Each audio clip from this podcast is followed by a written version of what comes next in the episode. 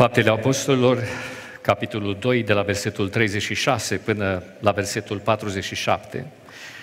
Să știe bine, dar toată casa lui Israel, că Dumnezeu a făcut Domn și Hristos pe acest Iisus pe care l-ați răstignit voi.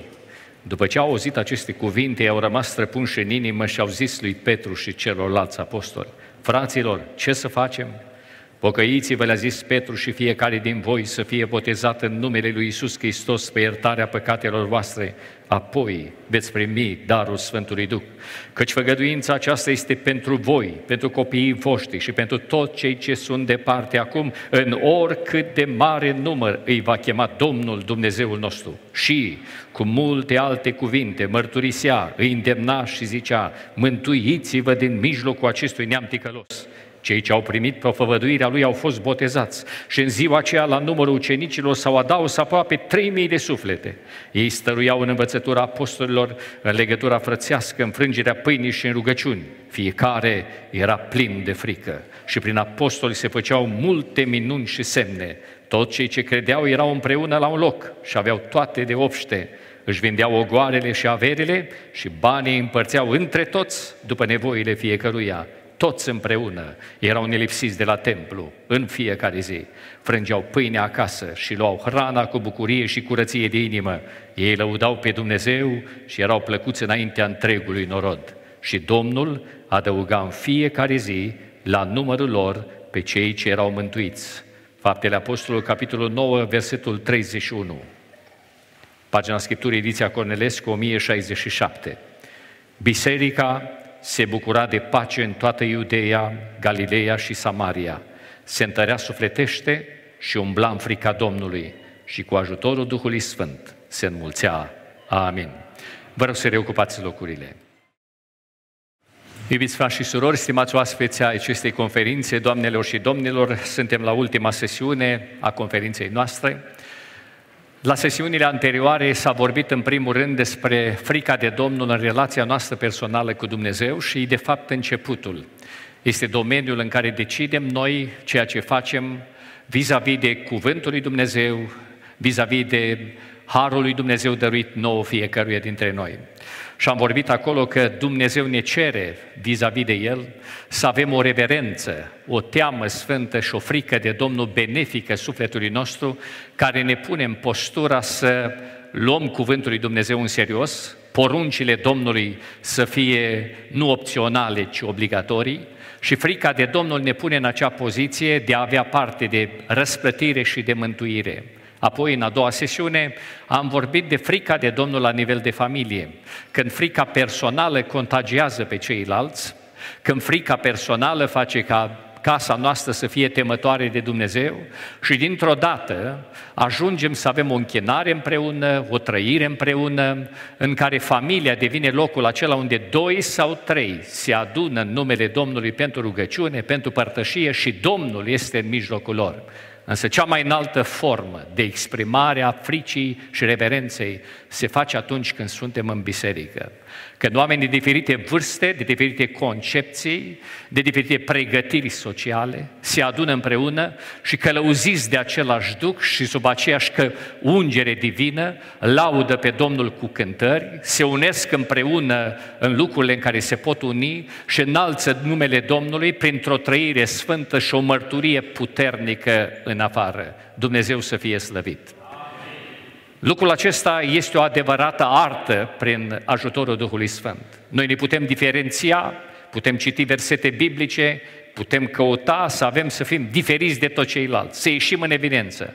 Însă Duhul Sfânt ne învață că putem și să ne unim în lucrurile în care am ajuns de aceeași părere, să umblăm la fel. Și asta este într-adevăr o călăuzire a Duhului Sfânt în frica Domnului. Pentru că există foarte mulți oameni care sub aspectul fricii de Domnul se divid din ce în ce mai mult. Sunt localități, sunt orașe unde oamenii citesc Scriptura, au un orgoliu foarte puternic, nu s-au lepădat de ei înșiși, dar în baza faptului că au frică de Dumnezeu, nu poate trăi cu celălalt lângă. Și mărturia din biserica respectivă, din comunitatea respectivă, este suprezită. Oamenii spun, domnule, vreau să vin la pocăință, dar unde? La ăia? La ăia? la eilalți că m-ați bulversat, efectiv. Dar toți trăiesc în pătrățica lor, din frică de Domnul eu am făcut asta. Dar de fapt el vrea să spună, am vrut să am și eu o slujbă, am vrut să am și eu biserica mea, nu a Domnului. Subliniez, nu a Domnului, a Lui. Ori, stimații mei, frica de Domnul la nivel de comunitar vine să ne pună într-o poziție în care putem sluji, în care efectiv ne punem la dispoziția Domnului să fim o mărturie. Toți suntem diferiți și nu suntem perfecți. Nu suntem perfecți. Știi ce uimește o anumită comunitate? Permiteți-mi să vă spun, circul foarte mult. Și ajung în anumite comunități care nu au uh, persoane atât de pregnante în ceea ce privește predica, nici cântarea. Dar oamenii ăia se adună împreună. Oamenii ăia cântă împreună. Câteodată încep să cânte, dar nu termină cântarea, acolo gama greșit și la urmă răgușesc, se întorc întotdeauna. Problema este că, știi ce e interesant? Oamenii din comunitatea aia vin la slujbele lor. Și admiră ei, nu-i muzica grozavă, nu e faptul că au un pastor sau niște predicatori ilustri, teologi, nu, ci admiră, băi, voi sunteți uniți, mie îmi place de voi. Știu că sunteți diferiți, alții vine din lumea asta cu un temperament, alții sunt mai mulcuți, alții... Băi, dar vă tolerați așa între voi. Efectiv, vă iubiți, vă ajutați, vă sprijiniți, săriți în ajutorul, vă rugați unul pe ce. Eu asta îmi place la voi. Și când se adună biserica în modul acesta, cu frică de Domnul, aș vrea să vă spun, stimații mei, produce un impact pe care personal și la nivel de familie nu-l poți produce nicăieri. Am fost la slujbe, era primul ministru acolo. Am fost la slujbe când președința ai Consiliului Local, când primarii o numoare orașe, tremurau lângă mine, ei vorbiseră, doar îți dai seama, să vorbești în Parlament, să vorbești în Senat, să vorbești peste tot. Nu aveau nicio treabă. Ei, în biserică, intrase într-un loc în care el nu mai avea controlul, în care acolo era prezent Duhul lui Dumnezeu și care îi spunea, domnule, nu știu cum să mă descurc, am o foaie, îmi tremură toată foaia asta în fața mea. Pe intrat în biserica celor răscumpărați de Domnul. Iubiții mei, fiecare comunitate poate fi așa ceva, dacă începe cum trebuie. Fiecare comunitate, mai mică sau mai mare, Poate fi așa ceva. Câteodată când frații mă cheamă, vin și îmi spun, ă, frate, te chemăm la noi să vii în biserica noastră, dar bisericuța noastră e mai micuță, să nu fii deranjat dacă sunt mai puțin, sunt câteva zeci de persoane. Eu le spun simplu, frații mei, toate bisericile mari să trag din biserici mici. Toate la început au fost mici. Că acum sunt mai mari. Contează și strategia pe care au avut-o. Pentru că strategia o vedeți tocmai în textul ăsta și în celălalt, pe care l-am citit eu. Iubiții mei, când Dumnezeu se implică în convertirea copiilor noștri, a oamenilor din localitate unde ne-a așezat Dumnezeu să fim mărturie, nimeni nu-i poate întoarce din drum. Când eu îi conving să vină la noi, când noi dacă trece prin necazul le ajutăm, când noi îi sprijinim, că e fain să fii cu neamurile tale, când noi îi convingem, s-ar putea la o adunare generală și să-i pierdem. S-ar putea la un moment dat să îl enerveze careva și să dea de pământ cu toată chemarea pe care am făcut-o noi. Când îl cheamă Dumnezeu, poți să asisti la toate adunările generale, are chemare făcută de Dumnezeu și rămâne pe cale, slăvit să fie Domnul. Și Domnul adăuga în fiecare zi la numărul lor pe cei ce erau mântuiți. Sau, cu ajutorul Duhului Sfânt, biserica se înmulțea. Dar mi-ar fi plăcut ca subiectul ăsta să fie la început. Adică indiferent cum trăim noi, dacă ne vedem bine sau nu, dacă putem cânta împreună sau nu, dacă ne putem suporta sau tolera unii pe ceilalți, dar Dumnezeu să adauge, să adauge la mântuire. Iubiții mei, nu. Dumnezeu intervine cu mulțirea bisericii, cu chemarea autentică a oamenilor, când biserica învață frica de Domnul. Dumnezeu să ne ajute. Dați-mi voie să mă uit prima dată peste textul acesta, pentru că e în legătură foarte bună cu Psalmul 23 care s-a citit. Spune cuvântul Domnului în versetul 31 din Faptele Apostolului, capitolul 9 în felul următor. Biserica se bucura de pace în toată Iudeea, Galileea și Samaria, se întărea sufletește și umbla în frica Domnului și cu ajutorul Duhului Sfânt se înmulțea. Din experiența pe care o am eu și pe care o aveți și dumneavoastră, nu o să te poți bucura niciodată de pace, să te întărești sufletește dacă n-ai frică de Domnul. Pentru că, iubiții mei, noi de obicei nu trăim în pace cu ceilalți. V-am spus, suntem diferiți. Fiecare încercăm să demonstrăm că suntem diferiți. Că unul are o școală în plus, altul și-a cumpărat o mașină mai nouă, altul are niște relații suspuse, fiecare avem cu ce ne lăuda. Însă, iubiții mei, când începem să ne temem de Domnul și nu numai să ne temem, să umblăm în frica Domnului, în acea frică, în acea reverență față de Dumnezeu, putem trăi în pace. Biserica poate trăi în pace. Ne aducem aminte că nu noi zidim biserica. Ne folosește Dumnezeu la zidirea bisericii, dar nu noi o zidim. Iisus Hristos își zidește biserica. Amin. Ca atare mă poate folosi pe mine astăzi și apoi nu mă mai poate folosi folosește pe altcineva. Dar eu sunt de acord că în frică de Domnul, Dumnezeu cum m-a folosit pe mine, îl poate folosi mai bine pe altul. Ca atare ascult cu plăcere cum îl folosește pe celălalt. Nu stau și mă uit supărat, acum e rândul lui altă. Nu, orice cântare care se cântă, orice slujbă care se face, Dumnezeu este Cel ce mă ajută să trăiesc în pace, să mă pot bucura de slujba altuia, să mă pot bucura de lucrarea pe care o face altul, pentru că cunoaștem în parte. Nu totul mi-e descoperit mie și nici ție. Ca atare, ca să ne putem îmbogăți unii pe ceilalți, trebuie să ne mai facem timp să ne mai ascultăm. Doamne ajută! Ăsta e modul lui Dumnezeu de a lucra. Când ți se pare că tu știi totul, că vrei să-ți faci o biserică după viziunea ta, când ești casa și în spate faci lucrul ăsta, tu nu umbli în frica Domnului. Și permiteți-mi să vă spun, cu tot respectul, de multe ori se declară că e nevoie, dar nu e nevoie. E nevoie să trăim în părtășie, e nevoie să dezvoltăm relații de pace, E nevoie să ne bucurăm de pace.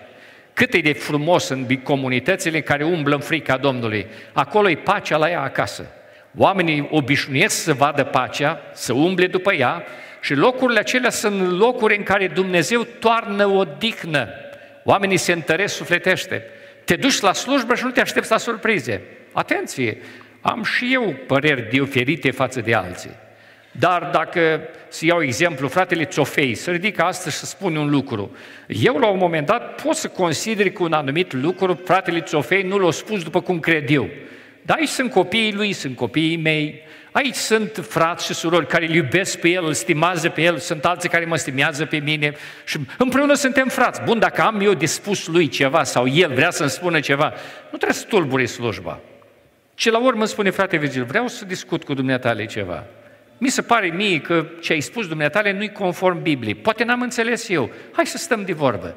Dar nu putem sta în public? Nu, nu, că să ridic un copilaj și spune, dar ce-o vrut să spui nenea la, la slujbă? Păi nu că el apără adevărul. Bun, îl poți apăra, da? Poți apăra în privat. Foarte multe biserici pierd asta. Transformă amvonul într-un meci de box transformă în bonul în care să câștigi cineva, să-l răstoarne pe celălalt, să duci acasă bucuros el că cineva, și mai sunt și din ăștia care îl bat pe umăr și îi spui, bine ai făcut lucrul ăsta, au fost fain azi la biserică, ne plictiseam dacă îți predica numai Evanghelia. E bine că ai spus așa, frații mei, alea nu sunt ape de odihnă. Apele de odihnă ții copiii vii la adunare să cântă, fals. Nici o problemă, mai încep o dată. Cântăm și noi împreună cu ei, cu gama pe care o pune cu felul care îl pune Cântăm împreună cu ei, să predică Evanghelia. Nu să predică ca și la conferințe, dar să predică, slăvit să fie Domnul. Eu, frață, îmi spun, frate, noi nu avem așa frați deosebiți la noi. Nu nicio problemă, fratele meu. Când vin și eu mai rar, eu găsesc biserică aici. Că joi seara au fost biserică, marți seara au fost biserică, nu au fost frați, cine știe, dar voi să nu biserică aici cu îndemnurile voastre, cu pasiunea voastră, cu slujirea voastră, Dumnezeu să vă binecuvinteze. Sunteți acolo.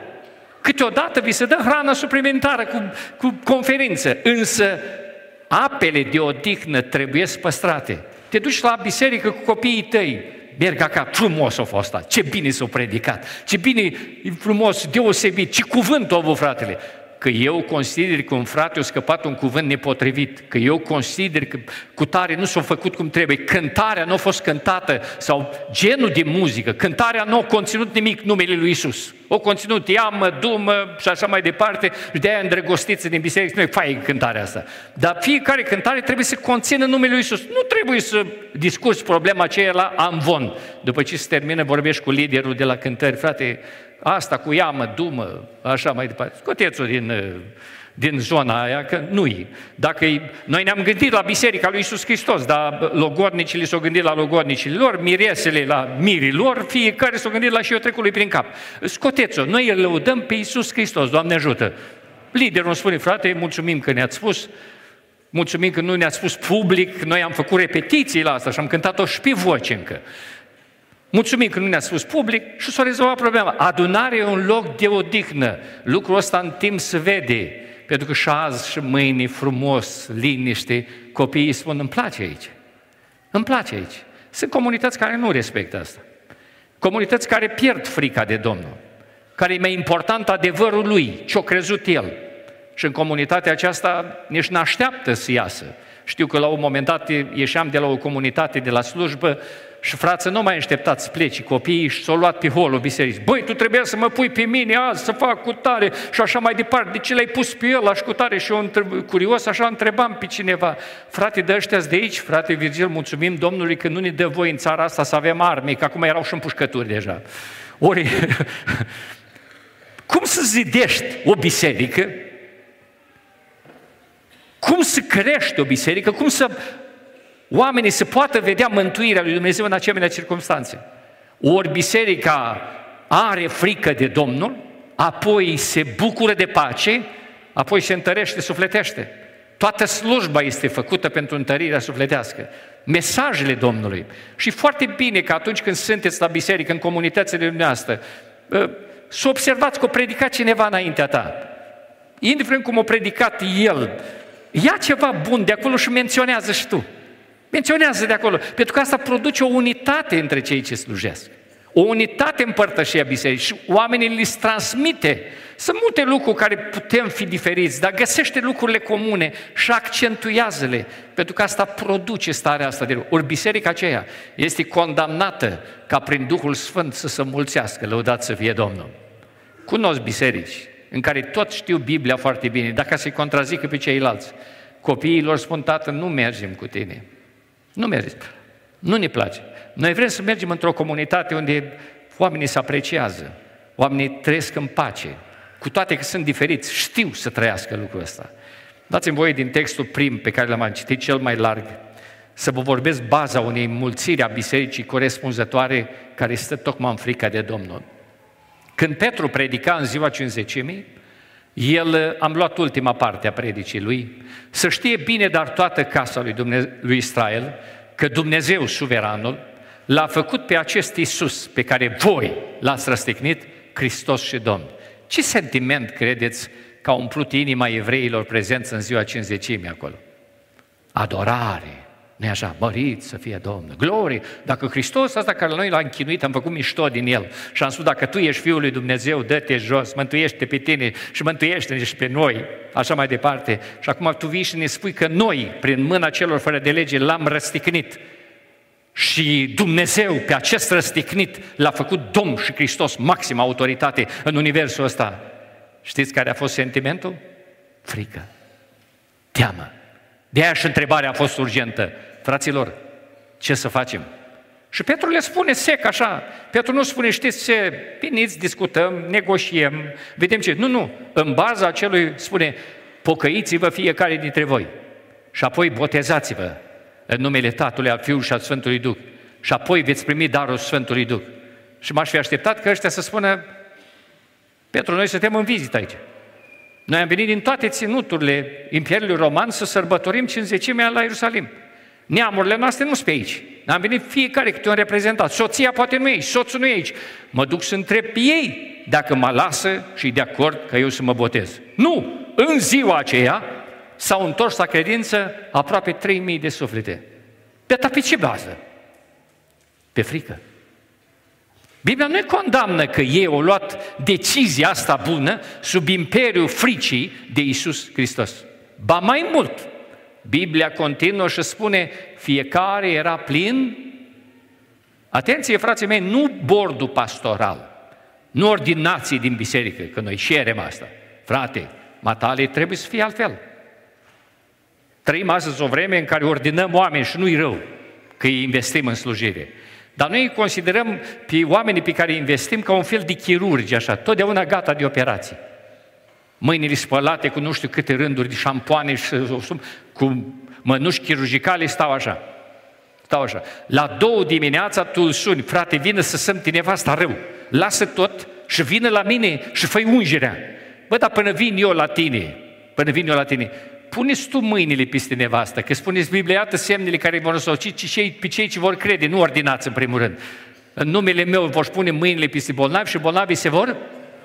Nu, frate, dacă îmi pun eu mâinile, chiar că moare. Nu. Vine dumneata. Că eu am mai luat de pe, de pe șantier, am mai luat câte burghii, nu erau păzite, nu erau cutare, nu așa, așa. Dar dumneata ești ordinatul care te păzești așa și stai pregătit. Pentru asta te-am ordinat, nu? Să stai dumneata non-stop. Când eu te chem, frații mei, fiecare era plin de frică. Fiecare. E drept că avem niște extensii ale bisericii, niște mâini ale bisericii. Când eu mă rog pentru soția mea, de nu știu câte ori ne-am rugat împreună în familie, când copiii mei și soția și-au pus mâinile peste mine, când eu mi-am pus mâinile peste ei, e adevărat că și păstor în biserică, dar în familie lucrul ăsta se poate practica, e o zonă. Dar asta ține de faptul că toți trebuie să ne păstrăm curați. Doamne ajută! Asta înseamnă.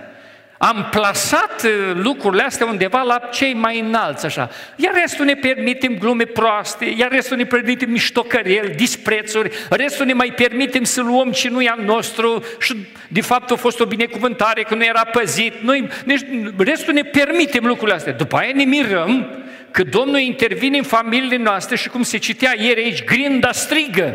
Băi, ce casă faină ți-ai făcut, mai omule, ce casă faină ți-ai făcut. Dar grinda strigă dar piatra strigă, dar lucrurile furate de pe santier strigă. Bine, la primă fază înțel... nu auzim lucrurile astea și înțelegem că omul este binecuvântat. Timpul demonstrează că lucrurile acele strigă răzbunare, că lucrurile acele strigă dreptate. De aceea pocăința este valabilă în orice fază a vieții. Doamne ajută! De aceea frica de Domnul trebuie să ne însoțească la nivel personal, după care, în sânul comunității, fiecare trebuie să fie plin de frică, nu din doi în doi, nu din trei în trei, ci fiecare este full, plin de frica Domnului. Vedeți, dumneavoastră, trăim o vreme în care cheltuim foarte multe unde lemn la ungerile pentru bolnavi. Spun cheltuim într-o fel așa ca să vă denotați, pentru că rezultatele nu sunt pe măsură. Nu se pe măsură. Un de lemn nu bun, slujitorii sunt buni, dar nu se întâmplă lucrările pe care le așteptăm. Dați-mi voie să vă spun că climatul semnelor și minunile tocmai asta este. Mai recitesc o dată pasajul biblic, Faptele Apostolului, capitolul 2, versetul 43, unde spune așa, Fiecare era plin de frică și prin apostoli se făceau multe minuni și de ce sună lângă alta? De ce sună lângă alta? Dați-mi voie să vă mai spun ceva, parcă n-ajunge frica asta pe care o aveau că Hristos a fost făcut Domn și fiecare era plin de frică. La un moment dat, credincioșii de acolo, dându-și seama că din Imperiul Roman venise ăștia toți acolo, unii și-au lăsat acasă afacerile, capra, vita, era acasă, neamurile rămăsesc. El a venit la Ierusalim, acum de bucuria părtășiei s-a botezat în biserică, dar nu-ți mai duceau acasă. Rămâneau acolo, de ăștia trebuiau să mănânce. Hai, mai posteau și ei câteodată, dar de mâncat în lidă. Au început ăștia să spună, băi, ăștia nu se duc acasă, frații noștri, ne bucurăm de părtășii. Mergem și vindem. Vindem ogorul din centrul Ierusalimului, vindem ogorul de la periferie, vindem vita, vindem grajdul, vindem ce și banii punem la picioarele apostolului ca să fie hrăniți ăștia de aici, din zonă. Să aibă, ca nimeni să nu sufere câtă vreme avem părtășie noi între noi. Bineînțeles că cei care au început să facă lucrul ăsta erau apreciații de apostoli. Și apostolul spunea, mulțumim frumos, Dumnezeu să vă răspătească și să vă dăruiască binecuvântare. Anania și Safira au văzut că apostolii priveau bine pe ăștia care făceau uh, donațiile acestea. Și Anania și Safira au spus, măi, vrem și noi să avem aprecierea apostolilor, dar uh, facem o mică șmecherie, să anume vindem uh, ogorul din centrul Ierusalimului cu 10.000 de euro, dar nu trebuie să aducem noi toți banii acolo. Spunem că am vândut cu 6.000, 4.000 băgăm la buzunar, 6.000 le punem la picioarele apostolilor. Și așa au făcut oamenii, au vândut și s-au stabilit să meargă capul de familie Anania, să prezinte tranzacția pe care au făcut-o și donația. Și aici din nou apare o situație. Că noi l-am trimit pe Petru să meargă la psiholog, să învețe ce înseamnă psihologie, să știe, să discute cu omul.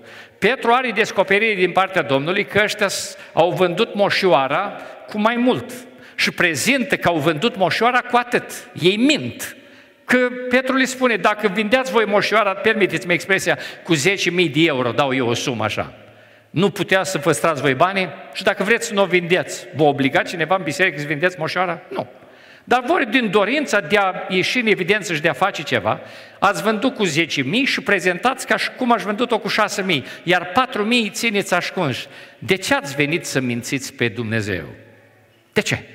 Și spune Scriptura că m-aș fi așteptat că Anania cade jos și moare. Ce bine era dacă îi făcea un proces verbal de excludere. Nu, că la ora actuală se fac proces verbal de excludere, dar nu pentru asta, asta nu se fac, pentru să o prezenta ce greșit.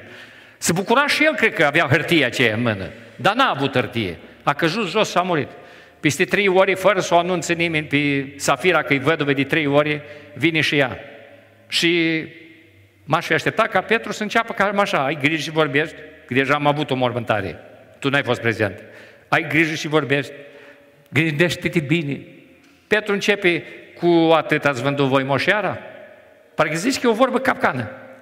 Și ea spune, își dă seama, a fost bărbat meu pe aici, nu e așa? Doar așa am stabilit. Cu atâta. Și Petru spune, ce bine v-ați mai înțeles voi să mințiți pe Duhul Sfânt. Picioarele celor ce au luat pe bărbatul tău și l-au îngropat. Așteaptă la ușă episodul 2. Următoarea mormântare. Au intrat, a găsit o moartă și au îngropat-o și pe asta. Dintr-o dată, imaginați-vă biserica noastră, mărit să fie Domnul, ce bucurie. Fraților, dați drumul la o muzică faină așa. Ce a cuprins toată adunarea? Și atenție, provocarea aceasta n-a făcut-o Petru.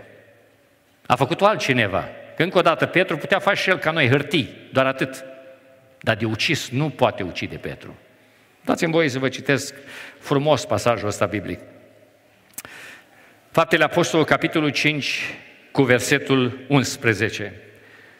O mare frică a cuprins toată adunarea și pe toți cei ce au auzit aceste lucruri. Și versetul următor, după marea asta frică, prin mâinile apostolilor se făceau multe minuni și semne în... Dar de ce sună lângă alta, frații mei? Pentru că ăsta e mediu în care minunile sunt la ele acasă. Câtă vreme lipsește frica, respectul de Domnul, cheltuiești unde lemnul, te scoli la două dimineața, te duci cât pasă de ei mai mult decât de pasă lor. Pentru că unde nu este frică de Domnul, omul nici nu-ți mărturisește păcatele și nici nu se lasă. Câteodată stăm de vorbă cu familii, soți și soții care sunt pe cale de divorț. Te duci și aproape plângi lângă ei, singurii care râd de tine ca de bleg sunt ei. Noi oricum nu avem chef să ne împăcăm. Eu nu și stați voi atât aici. Și te duci acasă și nu poți dormi, băi, dar copiilor, măi. Copii, mi milă de copiilor. Dacă nu-i frică de Domnul, frații mei, bați drumul degeaba.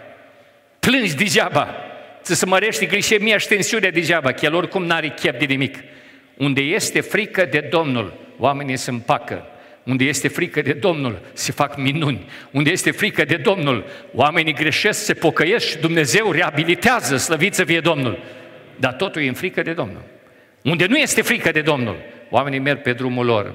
Vor doar să aibă niște păstori să le mai pună niște proptele, ceva, să arate bine când se fac în poză. Să nu te prinzi că el chiar e așa de putred. Ori, iubiții mei, suntem chemați în primul rând să avem frică de Domnul.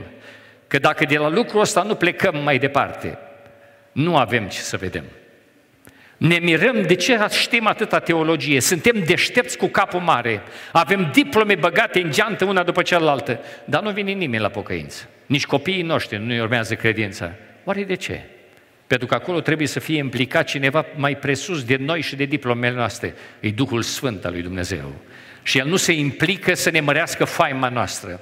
Și El nu se implică la oameni care s-au învățat să fure slava lui Dumnezeu. El se implică doar acolo unde există respect, teamă sfântă de Domnul și oameni care spun, chiar păstor fiind, Domnule, îmi pare rău, vreau să mă pocăiesc mai mult. Să ne ajute Dumnezeu. Când apare frica și teama de Domnul, Iubiții mei, după lucrul acesta urmează un alt lucru care se produce. În biserica primară se produce ceva special și anume separare față de lume. Capitolul 5 cu versetul 13 spune așa, sau să începem cu 12 pe care tocmai l-am citit. Prin mâinile apostolilor se făceau multe semne și minuni în norod. Toți stăteau împreună în pridvorul lui Solomon și niciunul din ceilalți nu cuteza să se lipească de ei, dar norodul îi răuda în gura mare. Prindeți ideea de aici? Deci ăștia sunt uh, ucenicii Domnului, în ziua cinzecimii, toți împreună erau în pridvorul lui Solomon, toți cântau acolo, toți se bucurau. Spune Scriptura că niciunul din ceilalți nu cuteza să se lipească de ei. Băi, dar nu sunt încurajați? Că spune, măi, mai lăsăm noi de la noi, din cântarea asta. Hai, nu cântăm noi chiar așa în stilul Traian Dors. Cântăm și noi, mai viu voi așa, poate prindeți voi un rock creștin ceva și așa mai departe. Lăsăm să prindeți voi, să veniți aici, mai aduceți voi de-a voastre, noi de-a noastre, le combinăm noi, iese ceva până la urmă. Poate că veniți și voi. Nu, nu, nu, noi nu ne ocupăm cu asta. Noi nu, noi ne ocupăm doar de a trăi în frică de Domnul și a pune limite foarte clar. Până aici ține biserica și de acolo începe lumea. Voi trebuie să știți asta. Iubiții mei, cea mai mare mărturie a bisericii în lume nu-i să se dea după lume. Că lumea are comicii ei, actorii ei, vipurile ei, starurile ei, filozofia ei și o face profesionist. În tot ce face, face profesionist. Biserica e altceva. Biserica e locul în care se adună cei răscumpărați, Dumnezeu îi onorează turnând peste ei nu-l trimite pe Arhanghelul Mihail, nici pe Îngerul Gavril să fie în noi. Trimite Duhul Sfânt al lui Dumnezeu prin care a creat cele văzute și cele nevăzute. Și vine să locuiască în noi. Și dintr-o dată vocea mea este luată de Duhul Sfânt și încep să cânt prin Duhul Sfânt. Și dintr-o dată glasul meu este preluat de Duhul Sfânt și încep să proclam numele Domnului. Și dintr-o dată trupul meu este luat de Duhul Sfânt și face din trupul meu nu o casă de vacanță, ci face din trupul meu templu al Duhului Sfânt. Când se construia altă dată o cetate, primul lucru care se făcea se stabilea locul templului. Pe cel mai înalt deal se construia templu, după aceea se făcea școală, după aceea se făcea judecătorie, după aceea se trăsau granițele, după aceea se făceau zidurile. Locul templului era cel mai important cel mai... Mergeți în toate cetățile antice, o să vedeți că templul e la loc de cinste. Când vine Duhul Sfânt în noi, nu se uită la urechile noastre, la ochii noștri, nu se uită la picioarele noastre, nu se uită la handicapurile pe care le avem, ci ne onorează făcând din trupurile noastre temple umblătoare prin lumea aceasta, în care Duhul Sfânt continuă să facă slujbă, slăvit să fie Domnul ajungi pe șantier, tu nu ești acolo să câștigi euro, ci ești acolo ca prin Duhul Sfânt să faci slujbă, să te rogi pentru colegii tăi, pentru patronul tău, pentru oameni greu de mulțumit, ești acolo să te rogi ca Dumnezeu să aducă mântuirea în viața lor. Dacă ești la școală, ești la facultate, ești acolo, nu să termini în primul rând facultatea aia, să ai o diplomă, ești templu al Duhului Sfânt în acțiune, pentru că asta o face doar Dumnezeu. Suntem pregătiți să gândim așa? Ori a fi templu al Duhului Sfânt și a ajunge în poziția asta, trebuie să te separi. Șocul pentru lume este că noi nu ne dăm după ei, sau ar trebui să nu ne dăm după ei. Să avem felul nostru de muzică liniștit, contemplativ. Există foarte multe comunități care au pierdut. Uitați-vă și istoric putem vedea lucrul acesta. Ce căutăm noi în uh, Europa aici? Ce căutăm? Ce căutăm să impresionăm și să... Am văzut cândva ieșeam de la o biserică din Italia cu ceva ani în urmă, era pot să vă spun și biserica, dar nu mare asta importanță, pentru că asta am văzut-o repetitiv, întâmplându-se și în Italia, și în Germania, și în alte locuri. Ieșau vreo 400 de tineri dintr-o încăpere foarte mică a unei biserici de acolo. Și în timp ce ieșeam tinerii ăia, toți din locul ăla înghesuit, transpirați așa, toți tineri, una și una, treceau niște italieni și italieni ieșind de la o biserică catolică cu cățălușă după ei, care îi trăgeau în dreapta și în stânga, îi foiau așa cățăia și întreba, de unde ești toți ăștia? De la cinematograf? Și cineva i-a spus că ești de la Chieza. Și zic, Chieza? De voi de nu sunteți uh, italieni. Păi nu, suntem români. De unde aveți voi mentalitatea asta? De unde aveți? Că ei stau numai o oră, cățălușă nu stau las să stai prea mult. Stau numai o oră acolo, după care trebuie să plece și au programul lor. Iubiții mei, n-ați fost aduși aici să câștigați în primul rând euro. Ați fost aduși aici ca pentru bătrânii care sunt aici, pentru națiunea asta, să fiți o mărturie, să vă ajute Dumnezeu. Și mărturia voastră nu stă în faptul că trebuie să ne cumpărăm și noi cățăluși ca să fim ca ei, să discutăm de la cățăluși, să-i ducem la Evanghelie. Mărturia noastră stă în faptul că suntem altfel. Mărturia noastră stă în faptul că ne îmbrăcăm altfel. Mărturia noastră stă în faptul că avem alte valori și ei trebuie să vadă asta. De foarte multe ori ne compromitem mărturia, însă puterea bisericii este separarea de lume. Până aici ține biserica și încolo lumea. Tata, aș vrea să vin și eu. Poți să vii oricând. Ești bine primit. Dar noi suntem separați. Asta presupune, frații mei, ceea ce văd eu, fiți mai atenți la desacralizare. Noi ne adunăm să ne închinăm împreună, Domnul Isus. Și după cum Duhul Sfânt ne amintea ceva ce Biblia spune, dar e corect că Duhul Sfânt ne reamintește, pentru că tot reamintim de unde sunt doi sau trei prezent Iisus Hristos, trece pe lângă urechi. Vine Duhul Sfânt și ne confirmă, eu sunt în mijlocul vostru, eu ascult rugăciunea. Și pentru fiecare dintre noi știam pe bază de credință că e aici, dar confirmarea asta ne întărește lucrul acesta. Bine, dacă e prezent Iisus Hristos, noi am venit îmbrăcați altfel. N-am venit cu șalopetele de pe, de pe, de pe șantier, nu-i așa? N-am venit am venit îmbrăcați într-un mod ca să-L onorăm pe Domnul cu închinarea noastră, să putem fi primiți de orice cuget omenesc în închinarea pe care o facem noi înaintea Domnului. Știți că există persoane care desacralizează? Și începând cu noi facem asta. Ne adunăm împreună să-L onorăm pe Iisus Hristos. Pentru că, permiteți, nu contează numele meu sau altora. Noi suntem niște fire de praf. Suntem ceea ce suntem datorită lui Iisus Hristos. Atât tot pentru care ne-am adunat acum să-L lăudăm și să-L onorăm pe El. Ca atare venim aici, prin felul nostru de a ne închina, să-i aducem glorie și slavă în veci de veci. Bun, ne permite la un moment dat să spun, da, ce ar dacă vin eu cu salopetele? Și salopetele rupte în genunchi, rupte peste tot, intru așa, cu mâinile în buzunări, frații mei, eu sincer, vin așa. Bine, nu-i problemă că e sincer, dar când te cheamă cineva la un, la un interviu de angajare, la un loc pe care vrei să le iei, mergi tot așa cu salopetele alea rupte și cu mâinile în buzunări, stai și spui, dacă vreți, vreau neapărat jobul ăsta, vreau slujba asta, mi-o dați pentru că eu am venit așa, papuci deschiați, am venit așa, deci eu sunt sincer, așa sunt eu acum, am venit la dumneavoastră. Timid că nu observ job, că nu obții jobul? Nu. Nici nu venim așa cum venim la biserică să ne întâlnim cu Domnul, după ce se adună toți, după 10 minute apărem și noi cu copiii. Salut, mai, în timp ce predicatorul spune, fraților, Iisus Hristos, noi îi spunem, pașa Domnului, oh, salut, am venit eu târziu, vedeta zilei, suntem aici, după el vine alte vedete.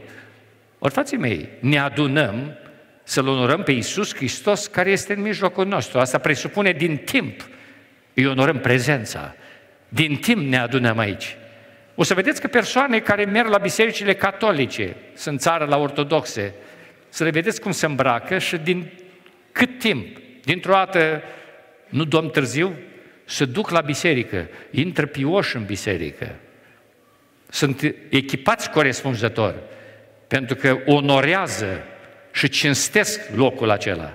Când vin la noi, în adunările noastre, vin și desacralizează închinarea noastră. Și noi spunem, suntem bucuroși că au venit prieteni la noi. Nu suntem așa de bucuroși. Noi nu suntem chemați, în primul rând, să primim prieteni despuiați aici.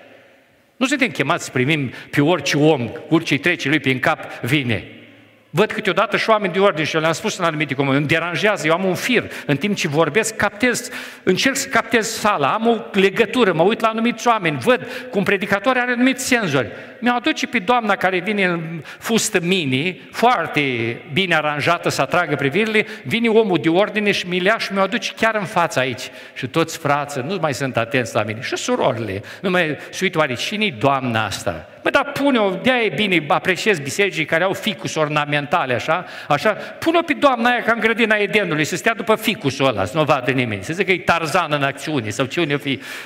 Nu contează asta.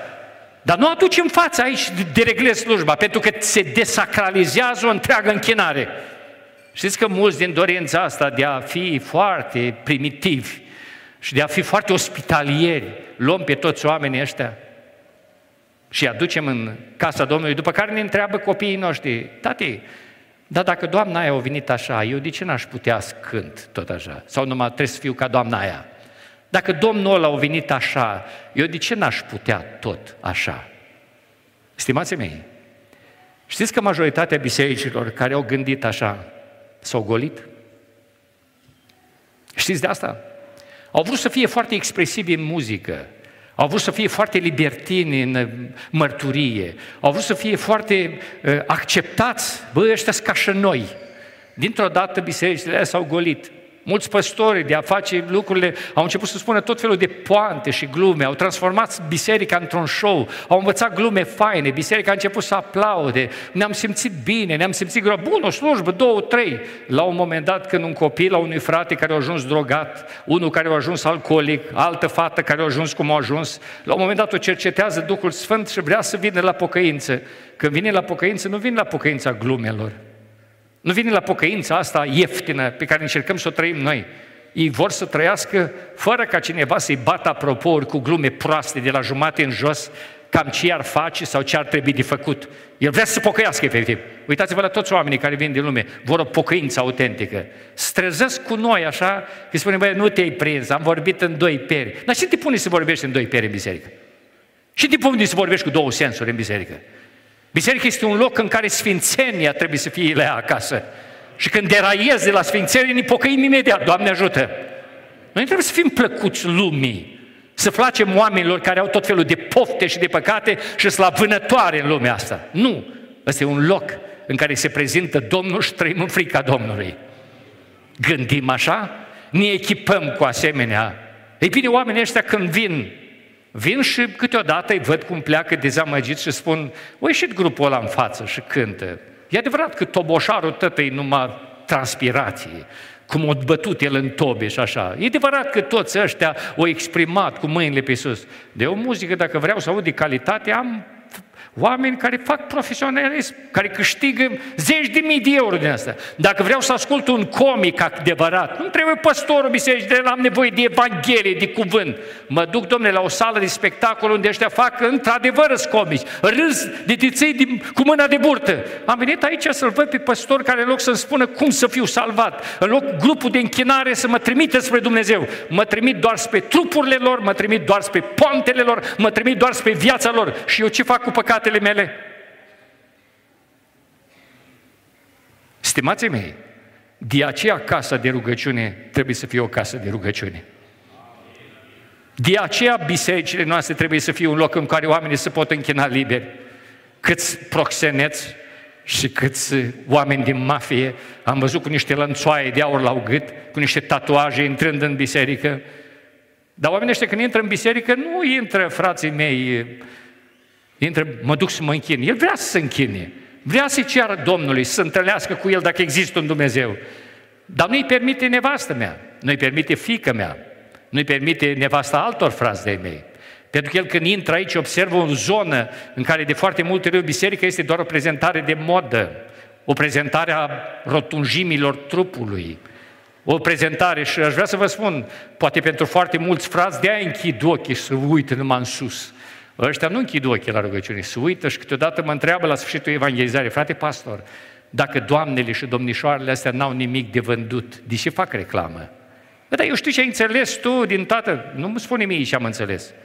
Că eu știu ce să transmit, eu cunosc limbajul ăsta, ăsta nu e limbaj de biserică, ăsta e limbaj de centură. Ce caut acolo? De ce le puneți în față? Pentru că cine intră ca mine nu poate interpreta altfel decât așa. Ce caut acolo? Păi să știi că granița noastră am dat o lecuță mai încoace, poate vii și tu la pocăință.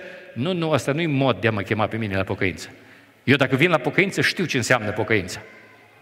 De aceea, stimați tineri și tinere, știu că vreți să arătați bine, știu că vreți să vă căsătoriți, Doamne ajută, dar nu uitați cu ceea ce căutați să atrageți. Lucrul acela nu o să puteți prezenta toată viața. De aceea căutați înaintea Domnului, fața Domnului și Dumnezeu vă va da binecuvântarea care să țină pentru viața asta și pentru veșnicie. Doamne ajută! Însă există o linie de demarcație foarte clară. Îmi plac chemările care se fac. E un prim factor. Nu ești mântuit că ridici o mână. Nu ești mântuit că vii în față. Neapărat. Este un prim pas, te încurajăm la asta. Dar în chemările acelea de stil milojală, așteptăm, mai așteptăm, mai cântăm, creăm un cadru în care muzica plus chemările, spui cineva, băi, oricum voi nu încheiați slujba până nu vine cineva, mă jertfesc eu, ies în față și așa am abonament la ieșit în față, ies în față, poate încheiați slujba și plecăm tăți liniștiți acasă. Ori milogeala asta de chemare, de venire, hai vin aici, să ridică omul și spune, gata băi, vin, dar vin cu condițiile mele.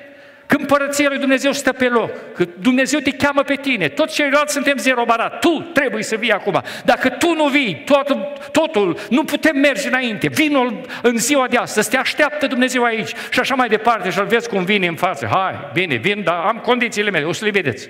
O să vă lămuriți condițiile mele. Frații mei, nu există treaba asta. Dacă Dumnezeu te va iubi, te va chema. Pentru că El cheamă, slăvit să fie Domnul. Noi doar trăim în frică de Domnul și transăm linia de demarcație foarte clară. Noi nu avem ce ne compromite în lucrurile neroditoare ale întunericului, ci mai degrabă trebuie să le osândim. Bine, normal că trăim într-o lume. Băi, dar ești dus cu pluta chiar, băi. Tu nu știi să te adaptezi la o zi onomastică?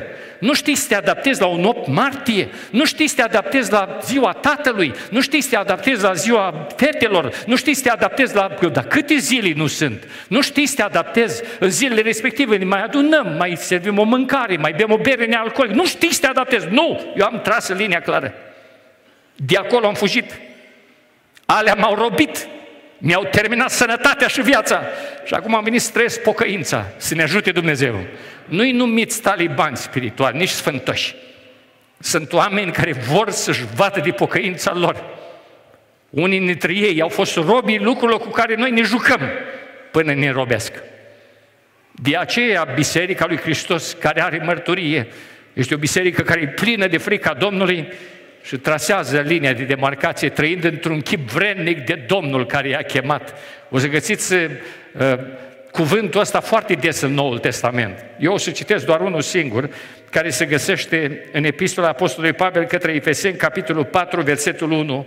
Vă sfătuiesc, dar eu cel întemnițat pentru Domnul, să vă purtați într-un chip vrednic de chemarea pe care ați primit-o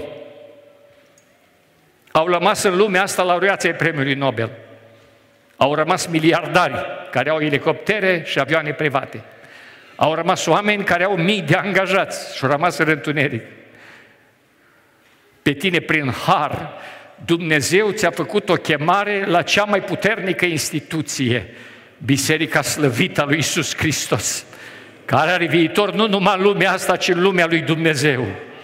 Și odată ce ai fost chemat aici, ți se cere la nivelul ăsta să te porți într-un chip vrednic de instituția la care ai fost chemat.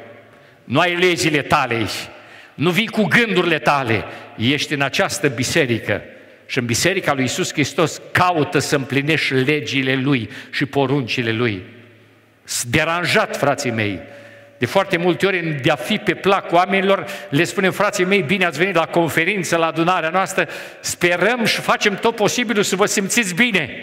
Frații mei, ne simțim bine la noi acasă.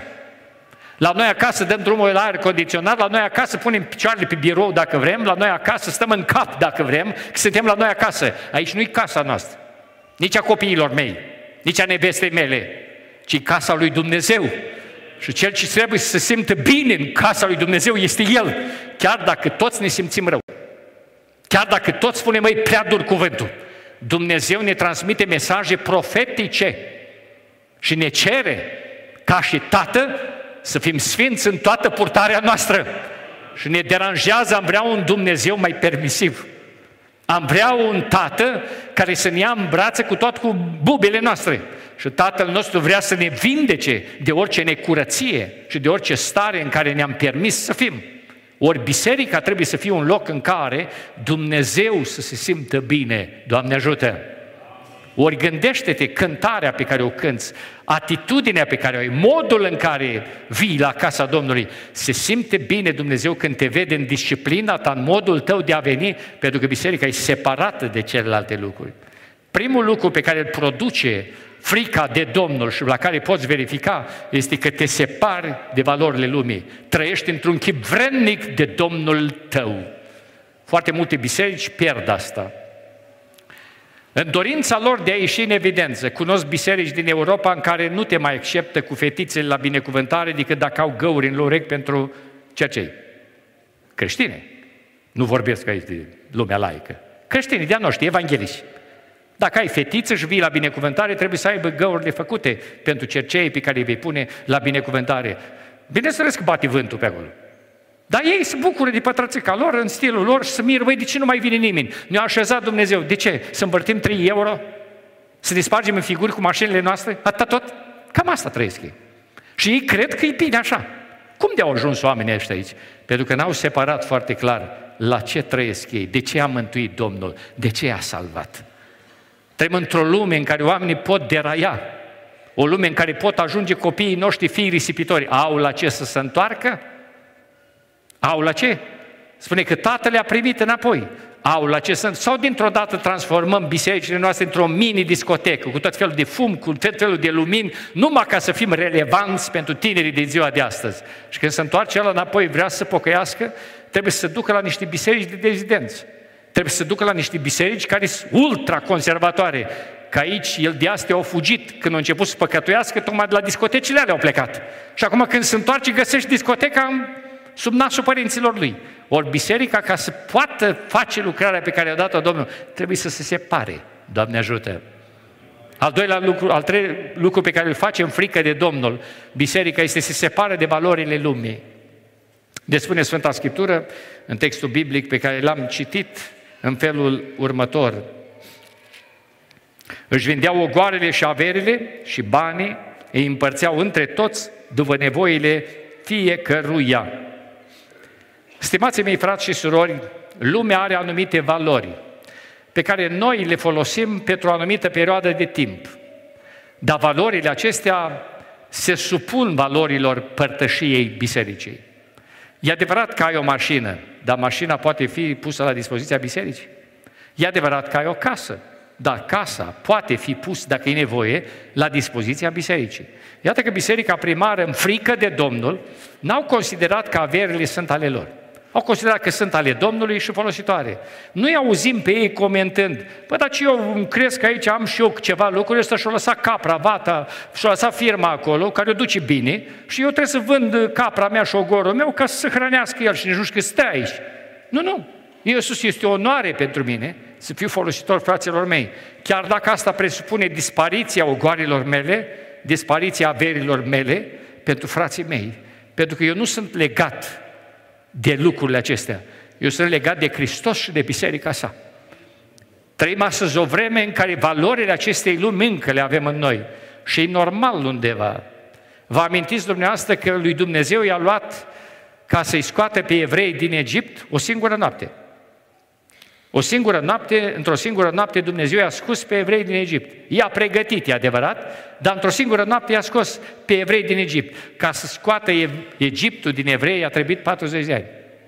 Prin pustie să scoată Egiptul din ei. Dumnezeu ne scoate din lume și ne aduce la împărăția dragostei Fiului Său. Dar ca să scoată lumea din noi, îi trebuiește o țărucă de timp. Îi trebuiește timp. Și asta e lupta fiecăruia dintre noi de a insista ca lumea să iasă afară, să identificăm problemele lumii. Și una dintre cele mai mari probleme pe care le are lumea noi este posesiunea.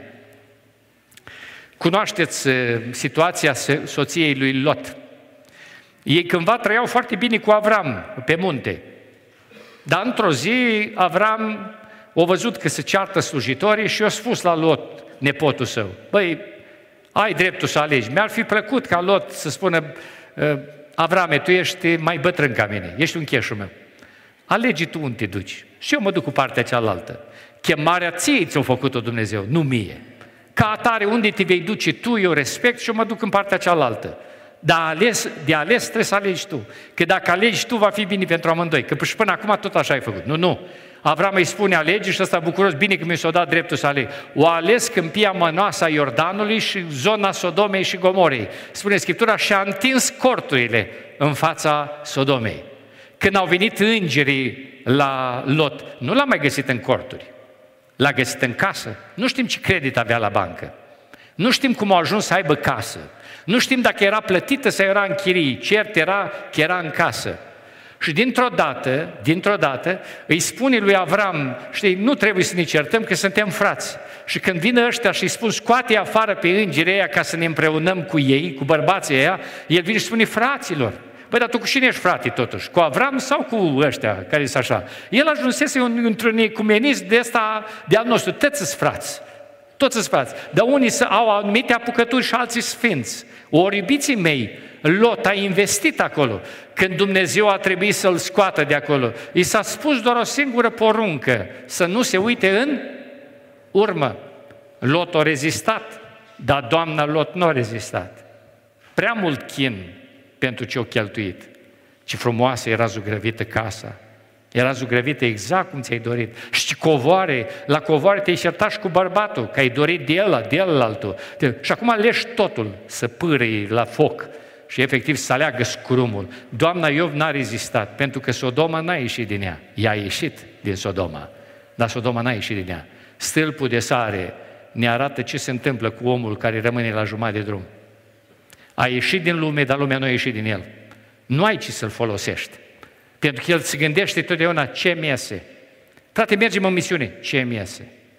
Frate, vrem să lucrăm pentru ca Domnului. Bine, nu mi iese bani, nu mi iese bani, dar mă ordinați, măcar mă, puneți în pro, mă propuneți pentru comitet, ce mi iese? Pentru că n-a ieșit lumea din el. Sistemul de valori n-a ieșit din el. Oribiții mei, aș vrea să vă spun al doilea lucru pe care îl provoacă frica de Domnul într-o biserică autentică cum e a voastră, este că te separi de valorile lumii. Dintr-o dată, lumea nu mai are valoare în tine și cel mai puternic lucru al lumii, care astăzi este, și de multe ori avem de lucru cu el, este mamona, Dumnezeul posesiunilor și a banilor, a banilor. De foarte multe ori, în loc să slujim lui Dumnezeu, slujim pe mamona, de aia ne stricăm și mărturia. Mergem la oameni la care ne trimite Dumnezeu, pentru că El are nevoie de o lucrare de-a noastră. E specialist într-un anumit lucru, în regips, în betoane, în dulgherie, în ce ești tu. Ți-a dat Dumnezeu înțelepciune, ți-a dat sănătate să poți face meseria. Te trimite pe o direcție. Și Dumnezeu vrea să mântuiască pe cineva. Bine, să-l trimite, domnule, am înțeles că pui regiți. Bine. Vrei să-mi faci o lucrare? Italian, e român, ce-o fi el? Neamț poate să fie. Poți să-mi faci o lucrare? Ăla nu vine ca să câștigi tu bani. Ăla vine ca tu să fii martor. Să arăți că ai frică de Domnul. Doamne ajută! Bani bonus. Te înțelegi cu el la un preț. Dar te uiți că prin casă are lucruri poleite în aur. Te uiți așa după mașina lui, ăsta are, ăsta are. Și dacă are, de ce să n-am și eu? Păi da, eu sunt totuși copilul lui Dumnezeu. M-am înțeles cu un preț cu el. Nu, nu, trebuie să-i trag eu o țeapă lui ăsta, neapărat, să depun mărturie. Și când vin și prezinți cât costă, la rămâne gură casă. Domnule, dar am întâlnit mai puțin, domnule. Uh, dumneata, ai de da. Stai liniștit. Ai de da, s-au mărit prețurile, am mai avut eu ceva probleme, mai o întors, că după asta vine și minciunica, am mai avut ceva probleme, s-a stricat un bicamăr, s-a stricat cealaltă, cu tare, cu tare, ei lua bani și pleci bucuros de acolo. L-am fentat și pe asta. Bine, Aș vrea să te întreb, când te duci la ăla să-l chem la evangelizare, ce crezi, vine cu drag, nu-i așa? Băi, am chemat niște prieteni să vii, dar nu știu ce nu vin. Le-ai lucrat? Da, ne înțelegem. Înțelegem. Înțelegem ce a fost mai important pentru tine. Înțelegem că nu mai are sens să mergem niciunul la el. Că ne-ai închis ușa la toți. Din cauza lui Mamona. Și am întâlnit băieți care au venit de aici din Italia, trebuie să vă spun de la noi, au venit de aici din Italia meseriași foarte buni. Au pe lucru de ani de zile. Au mers la oameni și au întrebat, domnule, am înțeles că lucrați, am văzut și la altcineva, puteți să-mi faceți? Sigur că da. Da, dar cât mă costă? Te vă facem imediat. Atâta vă costă gipsul, atâta vă costă becurile, spoturile, cu tare, cu tare. Atât vă. Manopera e atâta, că atât luăm noi la așa. Vă să uite, domnule, îmi place, îmi place, vă rog frumos.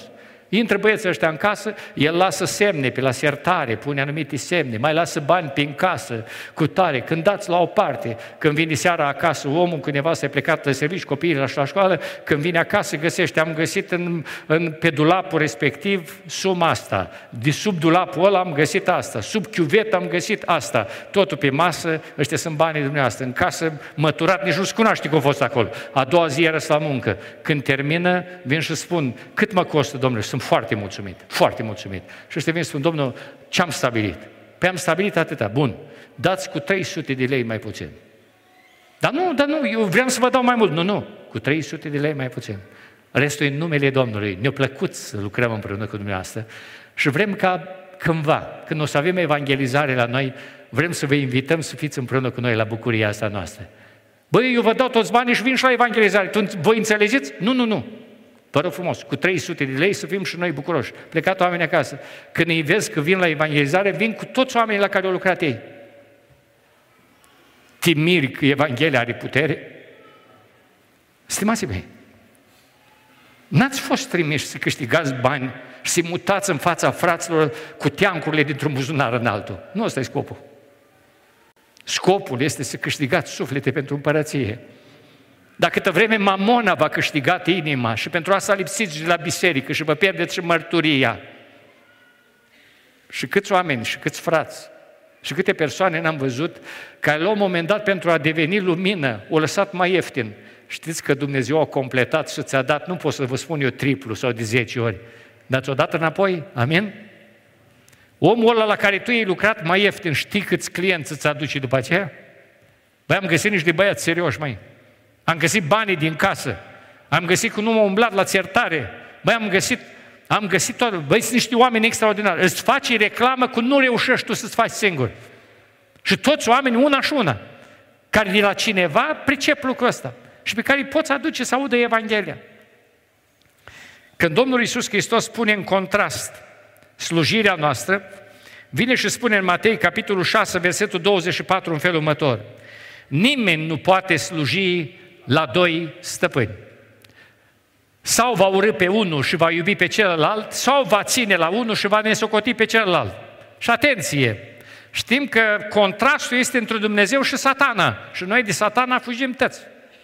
Ba chiar avem putere să-l alungăm. Piei, satană, dispari, satană, du-te, satană, și nu mai auzim de tine, îi poruncim în numele Domnului Isus orice duc să plece de lângă noi. Dacă ne vorba de bănuți, de mamona, nu-i poruncim să plece, să vină, că buzunarele noastre sunt goale.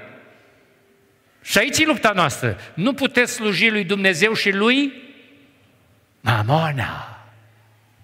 Bănuțul, proprietățile, moștenirile. Asta ne termină pe noi.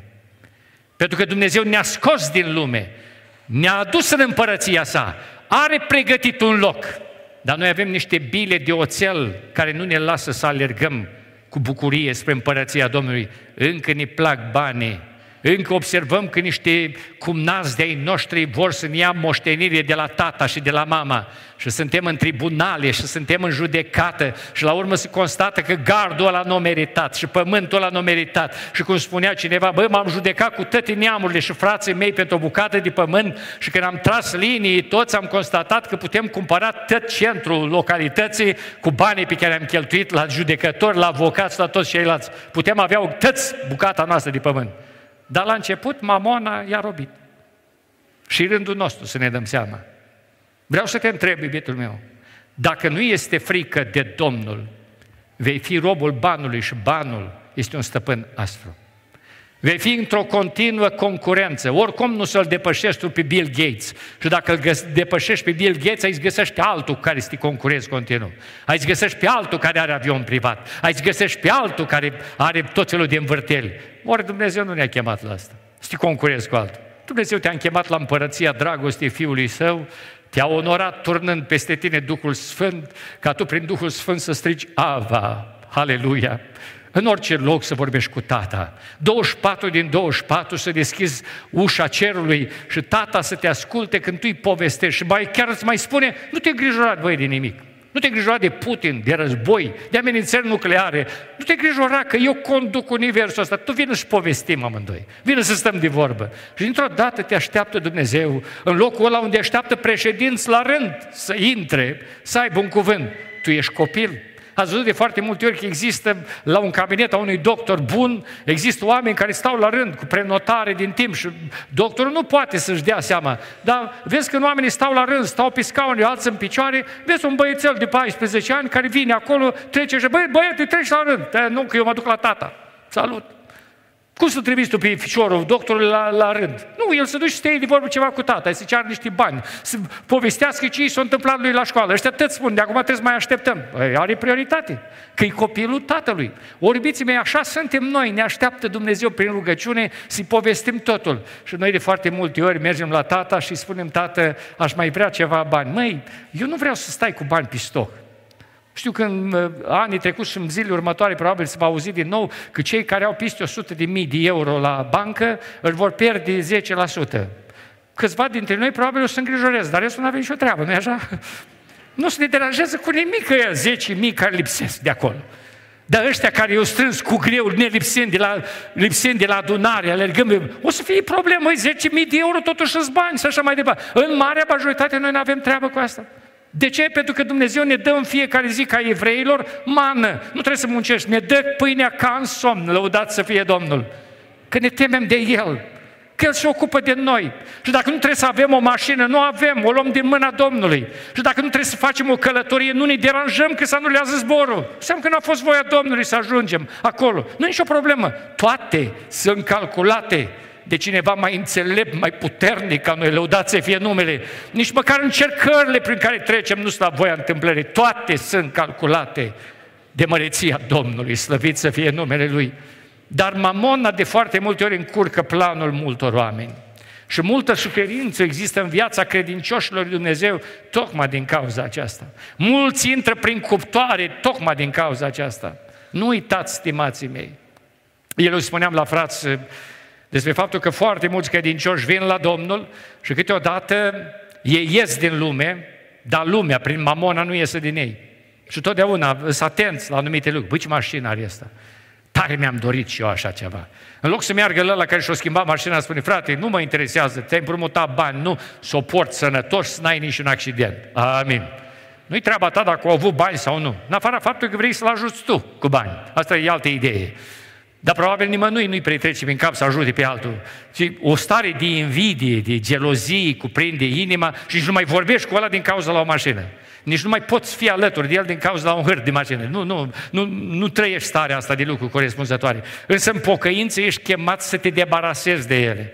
Am observat oameni care au mașini bune, le țin pe acasă, au situații așa. Păi, dar când te duci la el, tu uite, asta nu e o problemă pentru mine. Pentru mine e important că ai venit tu la viz- în vizită la mine. E important că putem cânta o cântare împreună. E important că ne putem ruga împreună. Asta e important pentru mine. Eu nu mai iau după ce.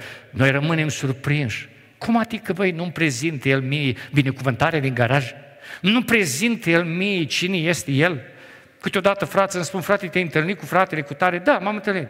Am stat cu el la masă, ne-am rugat. Păi tu știi cine e acela? Ce cât mii de angajați are el? Tu știi cine? Păi ce un, e un om cu picioarele pe în pământ? Ce, ce altceva, mă? Am văzut că e un om, domnule, atâta tot. Băi, dacă tu ai ști, băi, oameni buni, contează dacă este om, atât tot. Restul și treaba mea cu afacerile lui. Și treaba mea cu mașinile lui, și treaba mea cu avioanele și elicopterele lui, ale sale lui, domne. Numai cât costă să întreții un avion. Dar eu chiar mă interesează bine asta. Dacă am putut cânta împreună și ne rugăm împreună, atât tot important. Mai departe am plecat și așa mai departe. Nu-l sun toată ziua, dacă trec prin zonă ne întâlnim, dacă nu, atât tot. Știți cât de mult respect oamenii să fie în modul ăsta să ai distanța regulamentară, nu să-l sufoși pentru că ai văzut că are mașină, că are elicopter sau altceva. Stai la distanță de el. Ești frate cu el, te rogi pentru el și atâta tot. Ei, când mamona pune stăpânire pe noi, îl obligăm pe Dumnezeu să intervină. Și vin frații slujitori și întreabă, frate, duminică a fost părtășie frumoasă, unde ați fost? Am avut ceva de lucru, de fapt tu te-ai gândit triplu de lucru am avut. Am avut ceva de lucru, n-am putut să vin, diseară cred că din nou nu o să vin, dar nu e ce, slujba s-a făcut și fără mine. A, s-a făcut, normal s-a făcut slujba fără Era bine dacă erai și dumneata aici. Bun, azi, mâine, poi mâine, așa, E drept că se vede rezultatele de lucru. Se vede mașină schimbată care o parchezi cât mai aproape de intrarea bisericii. Se vede costumul la care îți pare rău că nu poți veni cu eticheta cu el aici în adunare, să, cu tot cu eticheta cu preț. Ai venit și cu ochelari de soare, dar sprindă ăștia, că nu e chiar așa soare. Ai venit cu grămadă de lucru ca să arăți de fapt că ești într-o poziție deosebită. Neștiind de fapt că Dumnezeu aceste legături care ne leagă, le dezleagă într-un singur fel. Dacă păstorul, dacă colegul, dacă soția, dacă toți ceilalți nu pot să te dezlege de mamona, Dumnezeu are o singură metodă, focul. Vă aduceți aminte că trei tineri în Valea Dura au fost invitați să se închine chipului de aur. Și la un moment dat, Iisus, noi nu ne închinăm. Împăratul, crezând că ăștia nu au înțeles, Deci, măi, mai pun o dată orchestra asta toată să cânte cânticul ăsta ca voi să vă închinați. Deci noi mai pune degeaba. Noi oricum nu ne închinăm la ce ai făcut aici. Noi cum? Împăratul supărat, dându-și seama că orgoliul lui a fost rănit, Spune să încălziți cuptorul de șapte ori, băgați material de șapte ori mai mult. După care îi leagă pe ăștia cu izmenile lor, îi leagă fedele și așa și aruncă în cuptorul ăla. Spune că flacăra focului i-a omorât pe loc pe toți aia care au aruncat. După care împăratul spera să uite pe un vizor ceva acolo, să vadă cenușa lor în zonă. Spune, băi, dar n-am aruncat noi trei, sunt patru care se plimbă liber, au conferință acolo, ce fac ei acolo, discut între ei, eu nu pot intra, nici tot senatul meu, guvernul meu nu poate intra, că e periculos. Toți, și a patrulea seamănă cu un fiu de Dumnezeu, ăsta le predă lecții. Îi roagă pe ăștia să vină afară. Când vin ăștia afară, îi miroasă ăștia, nici urmă de miros, nici un fir de păr n-a fost art. Focul a ars doar legăturile. Doar legăturile. Dacă ești legat și nu poți sluji, dacă ești legat și nu poți veni la adunare, dacă ești legat de bani, iubitul meu, îți mai spune unul, îți mai spune altul. Când intri în cuptor cu analizele rele, galben la față, când intri în cuptor, nu te mai salvăm noi. Dumnezeu stă personal de vorbă cu tine. Câteodată nici n-am voie să intru eu acolo. Stă de vorbă cu tine și spune, te-am așteptat să aud și aleluia din gura ta. La cât te-am păzit eu, la cât te-am binecuvântat. La câți oameni am lăsat în lumea asta și te-am adus pe tine? Și tu ai început să umbli după bani, măi. Și tu ai început să umbli după interesele tale, măi. Și am așteptat vocea ta să se audă în biserică. Și am așteptat aminul tău să se audă în biserică. Și am așteptat binecuvântarea ta pentru copiii tineri, pentru bărbați și pentru femei. Am așteptat mărturia ta să spui de unde te-a scos Dumnezeu și cum te-ai izbăvit. N-ai avut timp pentru mine. Știi ce fac unii în cuptor? Doamne, dacă mai ies o dată afară, să știi că eu voi face, eu voi drege, eu voi lucra.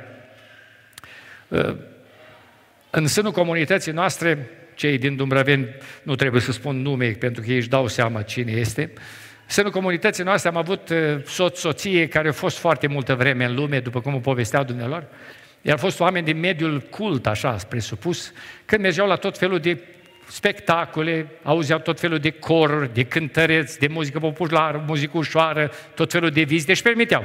Aveau proprietăți, aveau pământuri, aveau moară, aveau, aveau o grămadă de lucruri, își permiteau. Când au venit la pocăință oamenii aceștia, au venit cu un entuziasm deosebit. Numai că marea lor problemă, ca multora, este că au rămas legați de proprietăți. Au rămas legați de mamona, cumva. Și frații spuneau, frate, uite, ar trebui să vii mai des la noi. Bă, dar am, am oameni la lucru, am cutare, am așa. Câteodată pleca de la slujba de duminică dimineața, când noi ne adunam împreună, pleca să vadă dacă și ieșit grâu pe ogor. Când sculegeau cartofi, mergea să vadă dacă nu cumva îi culege altcineva înaintea lui. Mergea până acolo să verifice. Au mai găsit oameni care strângeau cartofi fără ca el să știe. Dar, în fine, o mers pe acolo, vinea înapoi, ne spunea ce, cum au rezolvat problemele și ispite au mai avut el, că dacă era la adunare, n-avea ispitele. Găsea numai o, o gorul cules, atât tot. Dar, în alt fel, avea ispiti cu ăștia, că îi găsea, băi, Doamne ajută, oameni buni, le spunea la ăștia. Și zicea, mulțumim frumos, dar cine v-a trimis aici? Păi, te culegem cartofi, e vremea de cules. Păi, dar ogorul e meu, nu v-am trimis asta. Păi, na, ni trebuie și nouă ăștia, spuneau. Ni trebuie și nouă. Și apoi negociau ei acolo ce aveau de făcut, venea înapoi, dar era lipit așa. La un moment dat, omul ăsta nu s-a simțit prea bine. Au mers la un spital la Suceava, de la spitalul de la Suceava a fost uh, trimis la Cluj. Trebuie să mergeți acolo pentru că ceva nu e clar. La spitalul de la Cluj a ajuns la o secție specială a unui doctor profesor în domeniul respectiv și i-a spus, dumneatale, ai în partea asta a corpului niște formațiuni tumorale care trebuie să extirpate, că altfel e problemă. Și dumnealui spune, domnule, sunt gata. Bun, există două metode. Numărul unu, poți fi operat cu laser, ceea ce presupune o recuperare rapidă și dureri nu așa mari, și poți fi operat cu bisturiu, care presupune recuperare mai greoaie, infecții, posibilitate de infecții și dureri mai mari.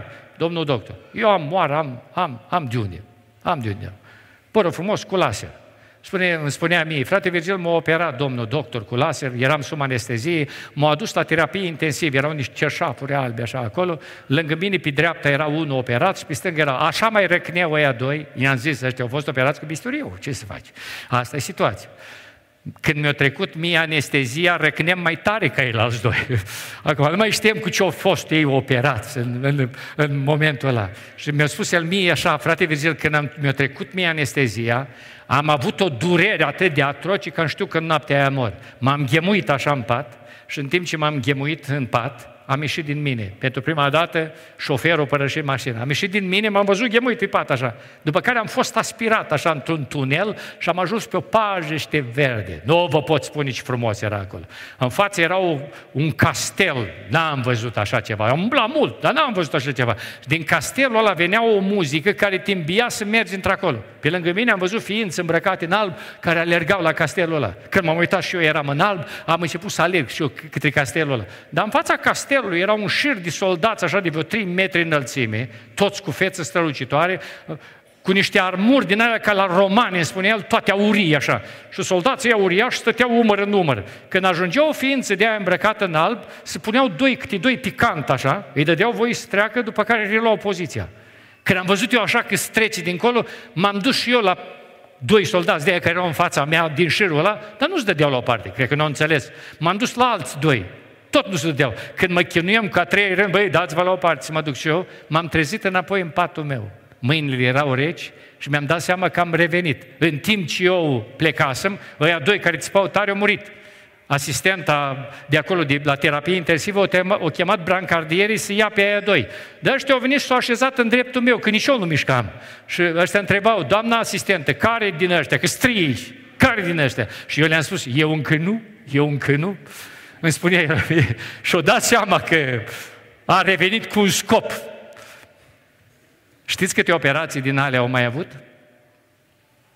Îmi spunea dumnealui, au venit acasă din nou și o să înțeretău din nou aceeași operație, din nou aceleași Mi se pare că în total au făcut vreo șapte operații de genul ăla cu aceeași intensitate a durerilor atroce. Ultima dată când s-au dus frații slujitori să-i dea cina sau împărtășania, când mergeau până atunci la el, discuta puțin de pocăință, după care mergea cât e kilul de porumb, cât să vinde, cât să faci făina, cât să câștigi de aici, cât să câștigi. Păi, ce bine mergi treaba. Când au mers prima dată, frate, păstorul a început direct și îi plăcea lui. Frate, cum ai cu ogoarele? Cum? Păi, lăsați-mă cu ogoarele. Tata, moara funcționează bine. Acum să... Băi, lăsați-mă și cu moara, m-am săturat de moară, m-am săturat de ogoare, m-am săturat de, de, de, de, de, de, de angajați. Nu-mi trebuie nimic. Dar ce vrei, dumneata? Vreau când mai ajung o dată, în dreptul la soldații să dea la o parte. Să pot ajunge în locul ăla pe care mi l-a pregătit Hristos. Iubitul meu, banii sunt buni de folosit, dar dacă banii te robesc, nu uita, este o singură formă prin care Dumnezeu te poate dezlipi de legăturile care te leagă și nu poți fi. Nu poți fi util Domnului, nu poți alerga, nu poți munci, nu poți fi pasionat, doar focul. De ce să intri în foc? Când seara aceasta, când după masa aceasta, Dumnezeu vine să-ți vorbească la această conferință, că ai putea să te dezlegi singur. Doamne ajută! Treci de partea lui Hristos, Doamne ajută! Dezleagă-te de legăturile acestea pe care le ai. Dezleagă-te de valorile lumii. Când te dezlegi de valorile lumii, știți care sunt valorile pe care le apreciezi? Frați, toți împreună erau nelipsiți de la... Păi, dar voi n-aveți treabă? Ba da, avem treabă, dar mai important ca frață nu avem nimic. Mai important ca adunare, să cântăm împreună, să ne rugăm împreună, să avem părtășie împreună. Restul, celălalt, e nicio problemă. Sunt oameni care, ca să nu încurce nimic, dau anumite lucruri care îi încurcă de la părtășie. Doamne, de ce să mă întrebe cineva cine dă mâncare la găini? Cine dă? Deci nu trebuie, găsesc ouă de unde se cumpăr și care. Dar e important să nu mă deranjeze pe nimic de la, de la slujbă. Să am părtășie când mă duc undeva. Ori din punctul ăsta de vedere, Valorile acestea sunt subordonate părtășiei. Și dintr-o dată, frații și surorile, copiilor sunt importanti. Sunt oameni care nu sunt chemați la nuntă acolo. Păi, dar vin acolo când se rostește binecuvântare, să aude din spatele adunării și aminul meu, că stați frații mei. Dumnezeu să-i binecuvinteze. Știți că de la cer se observă lucrul ăsta? Știți că în prejur se observă lucrul ăsta? Pierdem de foarte multe ori dintre frați din cauza unor lucruri pe care le adunăm pe lângă noi. Câteodată, permiteți-mi expresia, chiar și enervăm pe frați. Ne cumpărăm mașini care nu ne trebuie cu bani pe care nu-i avem ca să uimim pe oameni la care nu le pasă. Vă repet încă o dată că mi-a plăcut tare mult asta. Cumpărăm lucruri care nu ne trebuie, cu bani pe care nu-i avem, ca să-i uimim pe oameni care nu le pasă. Și numai că nu le pasă, îi strănim ca dușmanii noștri. Să presupunem că eu fac parte din comunitatea dumneavoastră. Aș putea să vin la slujbe obișnuit, ca un frate între ceilalți frați nici mai extravagant, dar nici mai jos. Ca să fiu primit de orice cuge. Mă uit la natura bisericii. Că dacă e o biserică de un oraș într-un fel, dacă e o biserică de țară în alt fel, dacă e o biserică de Italia altfel. Dar mă uit acolo cum e în zonă și mă port ca toți ceilalți frați, ca să pot fi primit cântarea mea. rugăciunea mea, slujirea mea, prezența mea, să poată fi primită de orice cuget omenesc, Doamne ajută. Dacă vreau să îndemn pe cineva să mă primească, dacă vreau să mustru pe cineva să mă primească cu drag, pentru că felul în care mă port eu îmi dă acces liber, pentru că mă uit la lucrurile acestea. Observ persoane care spun, domnule, așa sunt eu, așa sunt eu, n-au decât să mă primească așa. Dacă nu mă primească, băi, dar, dar te poate folosi Dumnezeu altfel, măi. De ce să rămâi tu așa? Dacă cineva vrea să te facă accesibil, dacă cineva vrea să te facă folositor, de ce să vadă personalitatea ta, orgoliul tău, euul tău neapărat? Nu cumva ești pregătit să intri în cuptor? Nu-ți ajunge cuptoarele prin care ai trecut? Mai trebuie să fii făcut în modul ăsta uh, maliabil? Ori din punctul ăsta de vedere, stai aproape de frați. Când în schimb ieși în evidență cu banii tăi, cu hainele tale, cu stilul tău, provoci pe frați. Și cât ar fi de spirituali, frații, la un moment dat provoci răni adânci, provoci răni în viața lor, provoci nervozitate. Când vii în prezența fraților și îi spui, băi, tu nu-mi vorbești mie, tu nu-mi spui mie, uh, nu vă ridicați niciunul la nivelul meu, bine, într-o zi, hai în caz. Cine crezi că se roagă cu pasiune pentru tine? Dacă tu ei jignit pe toți de-a lungul timpului, dacă tu ei deranjat pe toți prin atitudinea ta arogantă, și în ziua aceea, singurul lucru de care ai nevoie este de rugăciunea fraților, că nimeni nu te mai poate ajuta. Nici medicii, nici miniștrii, nici patronii, nici colegii tăi de gătrar nu te mai pot ajuta. Dacă biserica se unește și spune, Doamne, fă merită să-i faci bine la acesta, că ai făcut ceva pentru noi, merită, are sens. Dar dacă nimeni nu spune, Doamne, ăsta au făcut mișto de noi toată viața. Toată viața, când au venit, numai la Pertu vorbită, numai la... ne-au trimis și niște unde. Acum că tu îl cercetezi într-o pocăință slăvit să fie numele tău. Nu-l scoate de cuptor decât atunci când e pocăit cum trebuie. Cam așa o să auzi rugăciuni de fraților, chiar dacă sunt foarte spirituali oamenii respectivi. Dar de ce să nu fie în mijlocul lor ca un frate de-a lor, mai? De ce să nu fie în mijlocul lor ca cineva de-a lor? Am întâlnit oameni de afaceri care au afaceri, nici eu nu știu ce afaceri au și cât au. Dar cineva spunea, băi, la omul ăsta cred că nici el nu știe numărul. Și l-a întrebat cineva, băi, de ce nu-ți cumperi tu o mașină să o parchezi în fața adunării, ca pasionații de mașini să nu mai poate intra în adunare? Și uite, băi, de unde ai scos bomba asta de mașină? De unde ai scos? De unde o ai? Pentru că asta e unicat, domnule. Asta dar la ce mă ajută pe mine? La ce mă ajută mașina aia? La ce mă ajută costumul ăla? La ce mă ajută să mă dau eu grande? La ce mă ajută? Pentru că când soția mea e bolnavă și copiii mei bolnavi, cu mașina aia nu vă provoc la rugăciune. Dar veniți cu o mașină normală, intrând în mijlocul vostru în mod normal, îmbrățișându-vă la necazurile voastre și bucurindu-vă la bucuriile voastre, când vine rândul meu să trec pe încercare, o biserică întreagă se ridică și spune, Doamne, merită să-i faci binele ăsta. O fost om între oameni. Trăiește așa? Ca asta înseamnă frățietate, fratele meu. Încep să cânte, frate, cântă, cântă și tu cu ei. Încep să se roage frații pentru alte. Roagă-te și tu cu ei. Încep să se gândească cum facem, domnule, nu pot să fac alte lucruri, mă duc și eu cu mașina să ajut, sunt disponibil și eu să fac asta, că ești frate între frați, că cel mai scump sunt frații tăi, împreună cu ei cânți, împreună cu ei suferi, împreună cu ei te bucuri, împreună cu ei, văd de foarte multe ori la sistemul ăsta care are loc acum, multă vreme păstorii nici s-au bucurat că tot veneau, acum mai pleacă. Știți că atunci când pleacă oamenii sunt două feluri de reacții la dumneavoastră aici? Sunt momente când pleacă oamenii și biserica spune Dumnezeu să-l binecuvinteze. S-a dus, vai de ea unde ajunge. Să-i păzească Dumnezeu ce va fi. Nimeni nu se deranjează, pentru că în continuu nu știu să... Și sunt oameni în care toată biserica se unește și plânge și spune, mi-ai fi vrut să mai stai. Ne-ai fost un real ajutor, ai fost un om între noi. Dacă Dumnezeu te trimite undeva să te duci, ne pare foarte rău că te trimite Dumnezeu, dar nouă ne pare rău. Oricând vii înapoi, ești bine primit, pentru că ai fost frate între frați.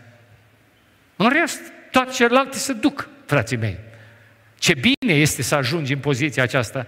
O biserică care are frica Domnului și plin de frica Domnului, în primul rând va trage o linie de separare, se va separa de lume, apoi se va separa de valorile lumii, de mamona, apoi vor avea părtășie împreună, vor cânta împreună, se vor ruga împreună, se vor bucura împreună. Știți cum are loc răpirea? Tot împreună. Slăvit să fie Domnul! Împreună vom fi răpiți ca să fim totdeauna cu Domnul, să ne ajute Dumnezeu! În momentele astea când suntem împreună, când ne place împreună, urmează slujirea împreună, frații mei. Și aici vine momentul cel mai înălțător pe care îl doresc și pentru biserica pe care o slujesc împreună cu ceilalți frați, colegi, slujitori, dar și pentru dumneavoastră. Există un text biblic care îmi place enorm de mult. Faptele Apostolului, capitolul 4, cu versetul 32, spune în felul următor. Mulțimea celor ce crezuseră era o inimă și un suflet. Niciunul nu zicea că averile lui sunt ale lui, ci aveau toate de obște. Versetul 33. Apostolii mărturiseau cu multă putere despre învierea Domnului Isus și un mare har era peste toți. Când e harul ăsta prezent acolo, oamenii încep să simtă mântuirea Domnului. Îi vezi pe oameni cum plâng, îi vezi pe oameni care vor să mărturisească, îi vezi pe oameni care au venit întâmplător la slujba respectivă și spun, măi, Dumnezeu este prezent aici. Noi de foarte multe ori suntem obișnuiți cu prezența Domnului, cu cântările din adunare. Nu ne dăm seama că este un har să fim în adunare, să cântăm împreună. Îmi aduc aminte că cu ani mulți în urmă, când am organizat o evangelizare într-o biserică de țară, am uh, chemat prieteni din localitatea respectivă și dumnealor au spus că vin la evangelizare. Dar cum se întâmplă de foarte multe ori, au avut niște piedici, nu au putut veni, am avut predicatori, am avut recitatori, am avut cântăreți, dar ăștia nu au venit. La un moment dat, oamenii ăia, simțindu-te datori să fie prezenți, ne-au, ajut, ne-au anunțat într-o joi seara că ar fi disponibil să vii. Dar noi nu ne-am pregătit cu nimica. Noi nu ne-am pregătit cu nimic. Știam că nu am chemat pe nimeni, cântam noi din noi, ne rugam noi din noi și trebuia să predicăm noi din noi la momentul respectiv. Dar oamenii au spus că vin. Noi am spus, băi, nu veniți acum. Le-am spus, veniți dacă tot așa. Au venit oamenii la adunare. Am cântat noi, cum am cântat. Ne-am rugat noi cum ne-am rugat. Am predicat toți cum am știut mai bine, toți la un loc, nu făceam cât unul bun. În fine, am predicat. Ne-am dat seama că pe baza noastră a fost un fiasco. Pe baza noastră n-aveau ăștia ce. Ne-am dus la ei să întrebăm cum vi s-a părut la noi la adunare. Din punctul nostru de vedere, ne așteptam ca să spună, băi, când vine cineva, cătările chemați-ne pe noi, să auzim ceva. Oamenii ăștia spun, băi, nu știu ce la voi aici. Dar în timp ce voi vă rugați, în timp ce voi cântați, în timp ce voi predicați, efectiv este ceva aici care m-a făcut să simt, tot părul mi s-a ridicat pe mine. Este o prezență aici care impune respect. Noi am început, aleluia! Cum de ei simțeau și noi pocăiți nu simțim? Pentru că există un text biblic care spune, temeți-vă de Domnul voi, sfinții Lui. Noi ne obișnuim cu prorociile ne obișnuim cu cântările, ne obișnuim cu adunarea, ne obișnuim cu ungerile, ne obișnuim cu prezența Duhului Sfânt. Știți că când ne-a botezat Duhul Sfânt trebuia să simțim susurul și adunarea spunea, Aleluia, e prezent Domnul. Am fost fi 380. S-ar putea să fie, s-ar putea să nu fie. De ce? Pentru că nu mai suntem așa de sensibili. Efectiv, am pierdut sensibilitatea aceea. Ei, vin prietenii care simt acea sensibilitate. Rămâne uimiți că ei simt, că ei plâng și ne întrebăm, oare de ce plâng? Sunt oameni care la urmă vor să vorbească, vor să mărturisească și noi întrebăm, oare de ce vor restea? Că nu a fost ceva special. Frații mei, când e prezent Dumnezeu, te poți aștepta la lucrări deosebite, ne depășesc. Ne depășesc, vezi oameni care rămân să se pocăiască. Îl întreb ce anume și el vine și spune, domnule, atmosfera care e aici, felul ce am Dumnezeu mi-a vorbit inimii mele și noi întrebăm, băi, v-a mai vorbit careva? Nu, noi nu știm niciunul că a mai fi vorbit cuiva. Ori, iubiții mei, totul începe de la teamă de Domnul. Dumnezeu să ne ajute. Biserica primară a dezvoltat teama de Domnul, avea frică de Domnul, erau plini de frica Domnului. Ca atare au separat și s-au separat de valorile lumii, de lume. S-au separat de lucrurile din lume, de mamona. Ei slujeau pe Domnul în primul rând. Banii, euro, erau bonus. Apoi, frații mei, părtășia frățească. Caută-i pe frați, fii în părtășie cu ei, bucură-te de ei mustră-i și lasă-i să te mustre, încurajează-i și lasă-i să te încurajeze, întreabă-i și lasă-i să te întrebe. Fii în mijlocul ei, părtași la lucrul acesta. Și apoi când vă adunați să cântați, cântați din toată inima. Rugați-vă din toată inima, măriți numele Domnului din toată inima și veți vedea că un mare har coboară. Și când coboară harul, la slujbe obișnuite, Duhul Sfânt botează, lăudați să fie Domnul. Alți oameni vin la credință, alții primesc daruri spirituale și toate astea se întâmplă când un mare har este peste toți. Să ne ajute Dumnezeu. Încă nu ne-am depărtat de zona aceasta, frații mei. Încă mai suntem. Însă și dorința dumneavoastră de a fi la o conferință de felul acesta arată că vă pasă. Sunt locuri în care oamenii nu se mai interesează de lucrul ăsta. V-aș ruga tare mult. Nu avem de corectat tare multe, dar să ne ajute Domnul să corectăm. V-aș ruga să avem o rugăciune de final. Și pentru că suntem toți împreună, nu lăsa numai pe alții să roage, roagă-te din toată inima, Dumnezeu să te umple de Duhul Sfânt. Dumnezeu să te ierte de păcatul pe care l-ai pe cuget, că acum te poate ierta Dumnezeu în numele Domnului Isus. Dumnezeu să te elibereze dacă ceva nu mi-a câștigat putere în dreptul vieții tale, în numele Domnului Isus. Poți să poruncești cu oricărui duc în prezența Domnului care este aici să toarne bindecare, eliberare și putere. Haideți să ne ridicăm înaintea Domnului și cu toți împreună să ne rugăm ca Domnul să dea izbăvirea sa. Amin.